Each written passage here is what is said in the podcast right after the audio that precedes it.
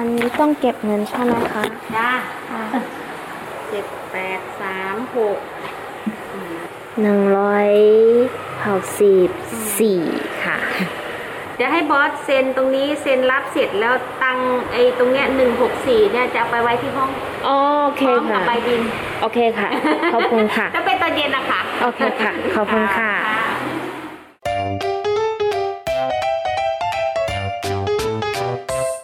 欢迎收听《艾咪曼谷日记》。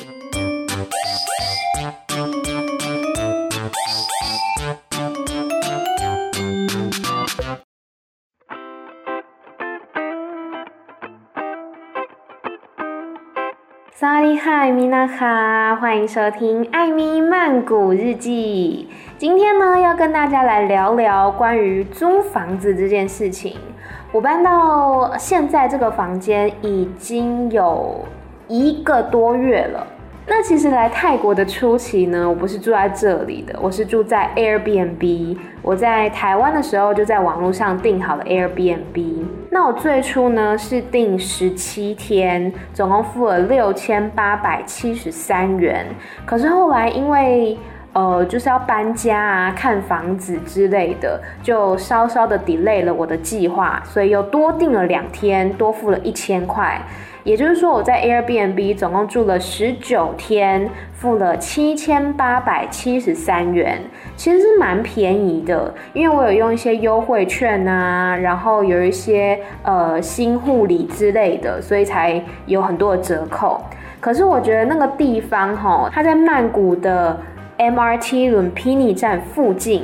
说是附近，我觉得其实没有很近，因为我从我的那个房间走到捷运站需要八百公尺，所以其实有点远。而且大家知道曼谷交通呢，对于行人来讲是很危险的。你走在路上几乎没有所谓的人行道跟斑马线，你就是与车争道，所以随时你都要看说有没有来车，其实蛮危险的。那在那个房间呢，我印象最深刻的是我第一天。进去的时候，因为它是密码锁自助入住嘛，然后呢，我进去的时候我就嗯，有点小傻眼，因为它外面就是一个正常的门，然后我本来预期说啊，一进去可能是楼梯，我可能要去二楼，或者说呃、走向里面的房间，没有哎、一打开就是我的房间，房间外面就是路，我就觉得嗯。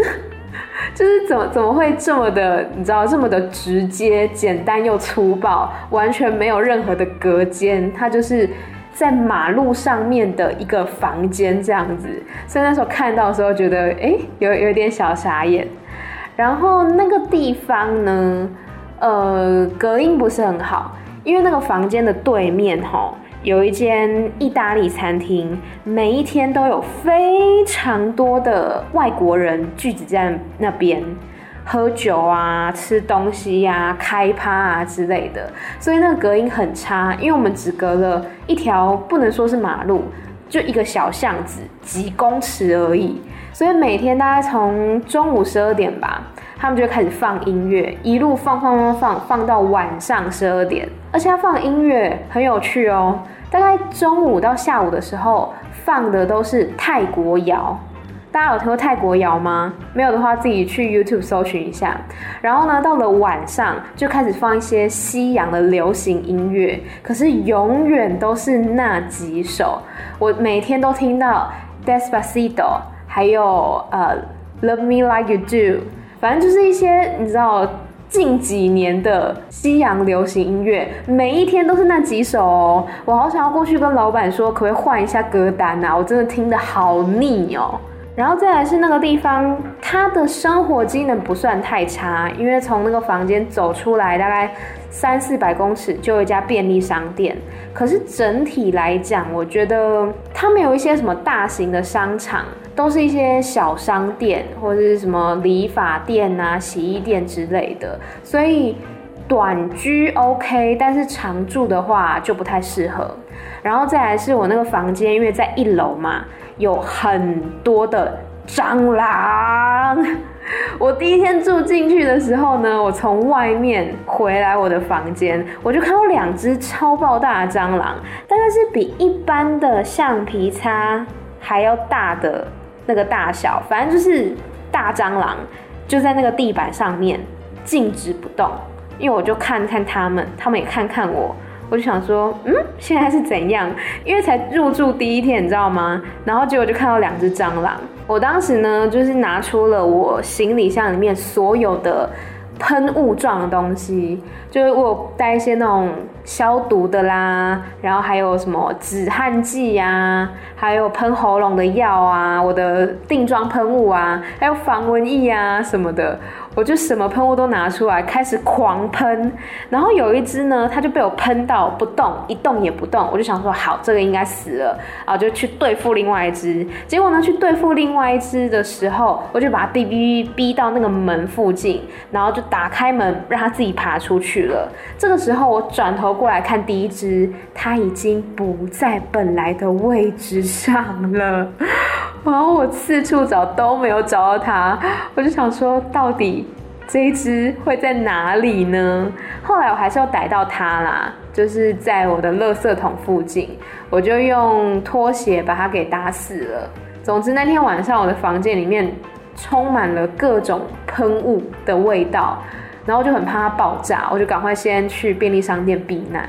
之后的十几天，我几乎每天也都会看到蟑螂，或者是半夜睡觉的时候呢，听到蟑螂在爬的声音，或是摸到可能墙壁或是床，以为自己摸到蟑螂之类的。总之每天都非常的提心吊胆。哦，讲到提心吊胆，我想到一件事，当我住在那个房间的时候呢，有一天突然。有人在半夜，好像一两点的时候过来敲我的门，砰砰砰，然后我就吓傻了，因为那时候我已经在睡觉，我想说谁呀？我就赶快披上我的衣服，打开我的门一点点，然后我就问他说：“米娅来了，就是有什么事吗？”就外面那个是泰国人，他一看到我，然后可能听到我的口音，他就说：“哦，sorry，sorry，sorry。”我想他应该是进错门，找错人这样子。可是我现在想起来，觉得其实蛮危险的。我那时候让随便开门，如果外面真的是坏人对我做什么的话，我可能没有办法反击他。所以这一点我下次会好好记住的。总之那个地方呢，虽然不是很完美，环境也没有很好，但它毕竟是我在曼谷的第一个落脚处，所以我。觉得它对我来讲还是有一定的重要性。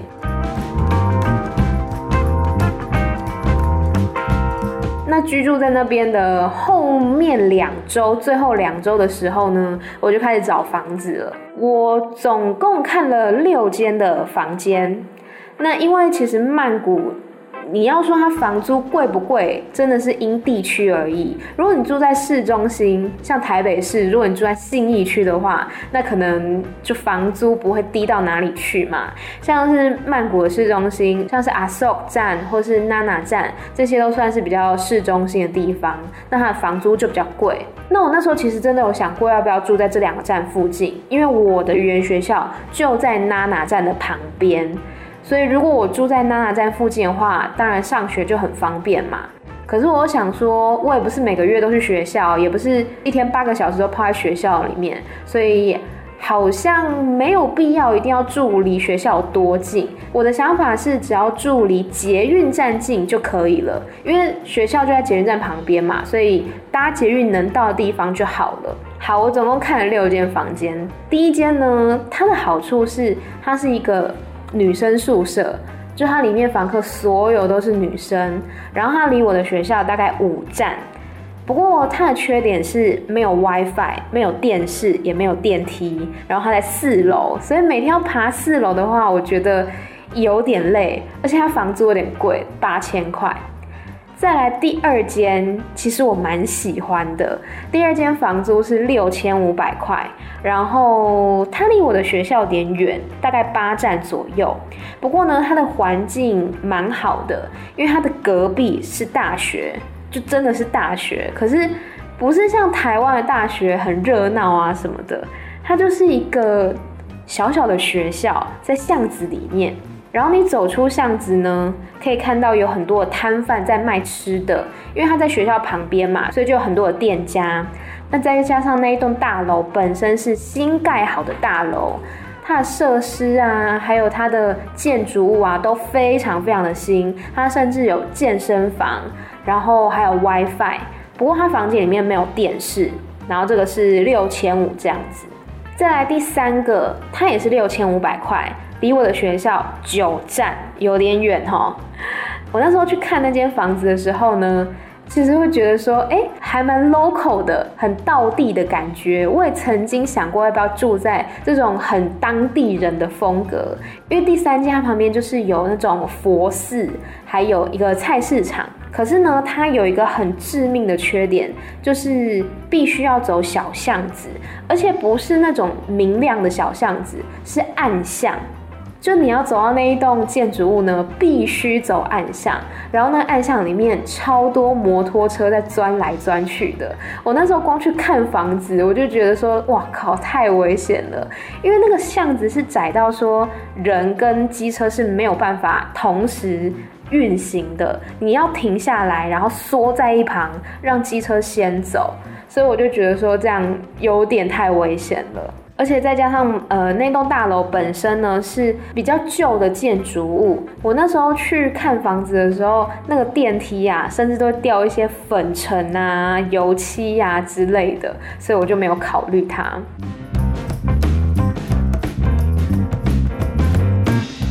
再来第四间，第四间呢，它看起来非常的舒适，然后它离我的学校是八站左右。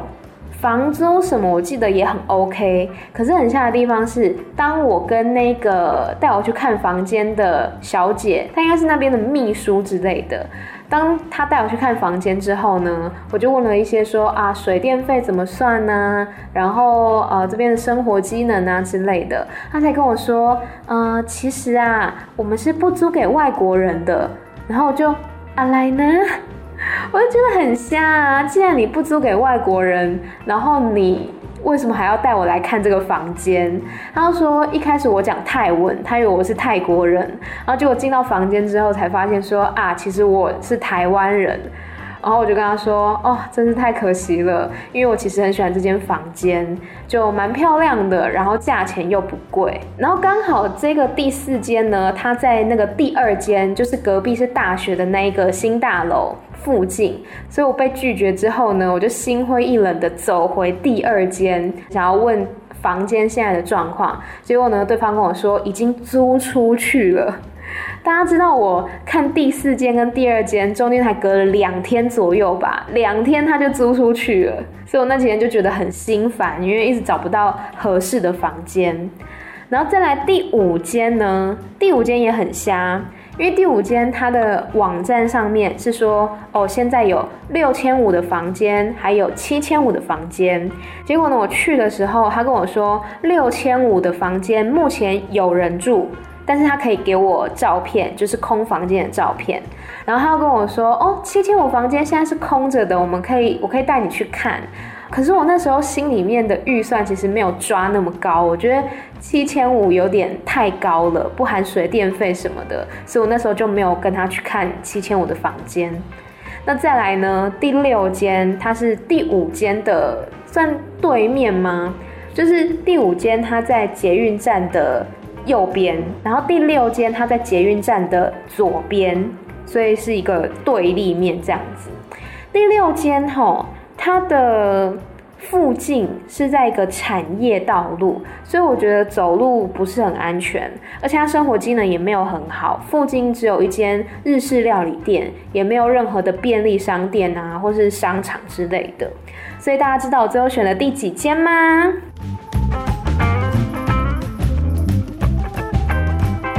我最后选了第五间，第五间呢，就是我完全没有看过房间，完全没有实际走到房间里面的那一个，因为我那时候就传讯息跟他说，好，请给我看六千五房间的照片，然后他给我看了之后呢，我就觉得，哦，看起来还 OK 啦，有个小阳台，有个小窗户，嗯，看起来是蛮舒适的。我就跟他说，I'll take this room，我要这个房间。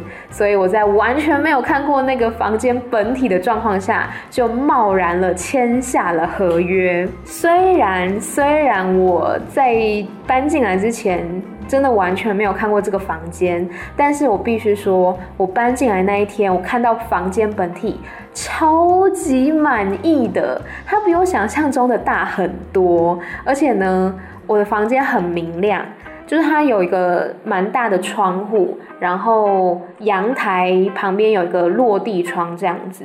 白天基本上是不需要开灯的，大概到晚上六七点的时候，就太阳下山，我才会需要开灯。但相对于白天的明亮，晚上的时候，房间那一盏大灯就不太够用，所以感觉起来就有点昏暗这样子。然后房间里面呢，就是除了窗户这些啊，还有浴室嘛，另外还有一个冰箱。我其实不知道会有冰箱，所以我蛮讶异的。但是我初期都把它拿来就是放一些杂物，然后直到前阵子才开始正式的启用它，冰了很多的食物进去。然后另外呢，我房间不是六千五吗？可是我那时候实在是太想看泰国的电视了，因为我想要练听力，就不管是看泰剧也好，或者说呃每天听泰国的新闻，我就跟他说我的房间我想要有电视，他就跟我说。哦，那加五百块，一个月加五百块，我就想一个月这样子七千不加水电费，我觉得还 OK，我自己能接受。要签约前一刻，他还跟我讲说：“你确定真的要电视吗？我只有泰国的频道哦。”然后我就说：“That's what I want，我就是要泰国的频道。”他可能以为我想要看。比如说台湾啊，或日本、美国的节目之类的，我跟他说没有，我就是要看泰国的节目。那我住的这间房间呢，刚刚讲过，房租本身是六千五加五百，五百就是电视嘛，所以是七千。然后电费是每度八块，水费是每度十七块，每个月还有管理费四百五十块。我跟大家分享一下，我最近刚缴的房租，三月的房租。总共呢是七千八百三十六块，其中包含说，呃，房间本身七千嘛，然后还有管理费四百五，另外还有电费，电费我用了四十四度的电，所以是三百五十二块。水费呢，我用了两度的水，所以是三十四块。也就是说，三月份啊，我的总房租是七千八百三十六块。其实比我想的便宜很多哎，因为我本来是抓水电费总共一千左右，然后结果哎才三百多块，有点喜出望外。加上这个房间它的 WiFi 也是免费的，所以我觉得说嗯蛮好的。我目前对这间房间是很满意的。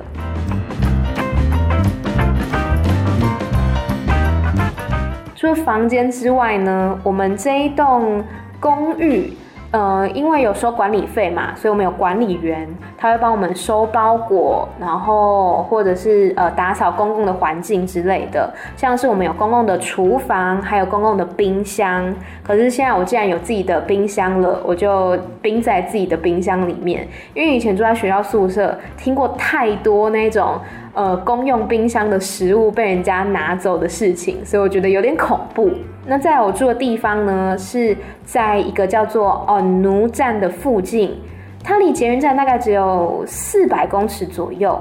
那这个安奴站，它虽然不是市中心，可是它的生活机能非常的好，包括说有电影院、有大卖场、有生鲜超市、美食街、夜市、按摩街，还有菜市场，所以应有尽有。如果你不是特别要去什么地方旅游的话，住在尔奴站附近，其实你生活上的大大小小事情都可以解决。因为包括说我们家附近也有便利商店，然后捷运站附近也有超级多的提款机，还有一家汇率很不错的那个换汇所，叫做 K seventy nine K 七十九。所以大家之后如果来哦奴站附近住的话呢，也可以到这一间换汇所去换钱。总之，我觉得呃，奴站给我一个很亲切的感觉是，因为我以前在台湾的时候住三重嘛。那三重呢，对我来讲就是一个非市中心，但是很方便的地方。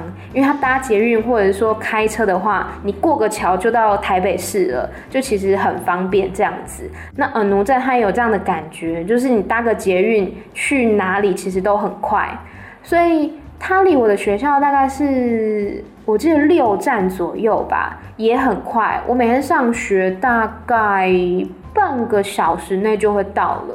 如果人比较少的话啦，经历了这一波找房子、租房子的经验之后，我的手机的 LINE 里面加了超多账号，因为像泰国的房东，他们是会把这些租屋的资讯。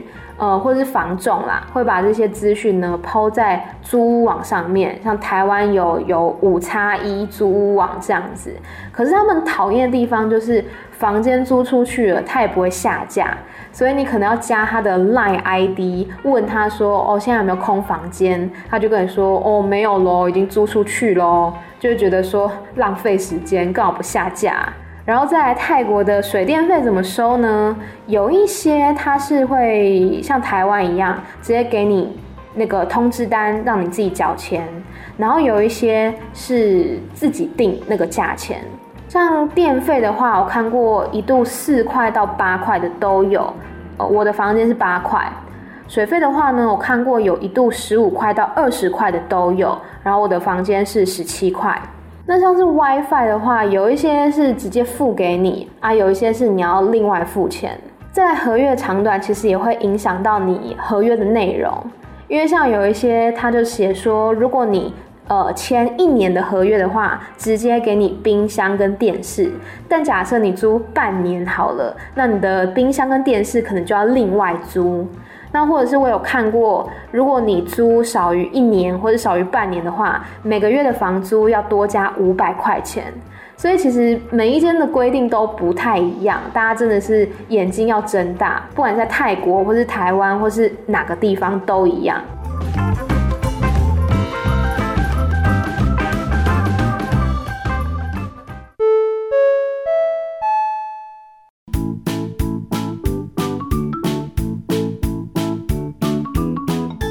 好的，那我们今天的泰文小教室呢，也是要来教跟租房子有关系的一些泰文了。首先，租房子这个动作呢，叫做“抄办”，抄办。我不是在骂脏话哦，“抄”它是租的意思，“办”呢是房子，“抄办”。那倒过来，如果是“办抄”的话，指的是。呃，要被租出去的房子，出租中的房子就对了。那进到房子里面会有什么呢？会有房间嘛？房间叫做 home，home。房间其实还有很多，如果你是呃拿来睡觉的房间，叫做 home non home non。但如果你只是想要 general 的跟别人说，哦，这是我的房间的话，你用 home 这个字也可以。那厕所呢？顺便教大家这个字，厕所叫做 hong nam，hong nam，hong 我们刚刚讲是房间南是水的意思，充满水的房间是什么？就是厕所嘛。我觉得泰国人在命名那些单字的时候呢，其实逻辑都是很有趣的。另外，水费呢叫做 ka nam，ka nam。这个卡呢，它指的是费用的意思。那么有水费，也有电费。电费叫做卡费法，卡费法，费法就是电的意思。那卡刚刚讲过是费用。那假设你要问这个房东说，哎，一个月多少钱？你可以问他，德拉套来卡。等啦，套来卡，女生是用卡，男生后面记得要改成卡。等啦是每个月的意思，的是月，那等啦就变成是每个月。套来，套来这个字很好用，套来是多少？所以你如果去买东西的话，你也可以拿起一个东西问老板说“掏来卡”，他就会知道你在问他这个多少钱。所以“掏来”是多少的意思。等啦，掏来卡，一个月多少钱呢？好，我们复习一下今天的单字。首先，租房子叫做“抄办”，抄办，房间。home，home，水费。卡南，卡南，电费。卡费法，卡费法，一个月多少钱呢？等啦。掏来卡，男生要说的啦，掏来卡。好的，以上呢就是跟大家分享一些在泰国找房子、租房子的经验，还有相关的一些实用单字。如果大家喜欢的话，欢迎留言给我，也欢迎到我的粉丝专业艾咪没逻辑，或者是 Instagram Amy 太太去逛一逛、看一看。那当然，我的节目在 First Story、还有 Spotify 以及 Apple Podcast 都有上架，欢迎大家都可以去收听哦。有想要听什么主题的话，也欢迎留言给我。我们每周二、四、六的晚上十点钟再见啦，拜拜。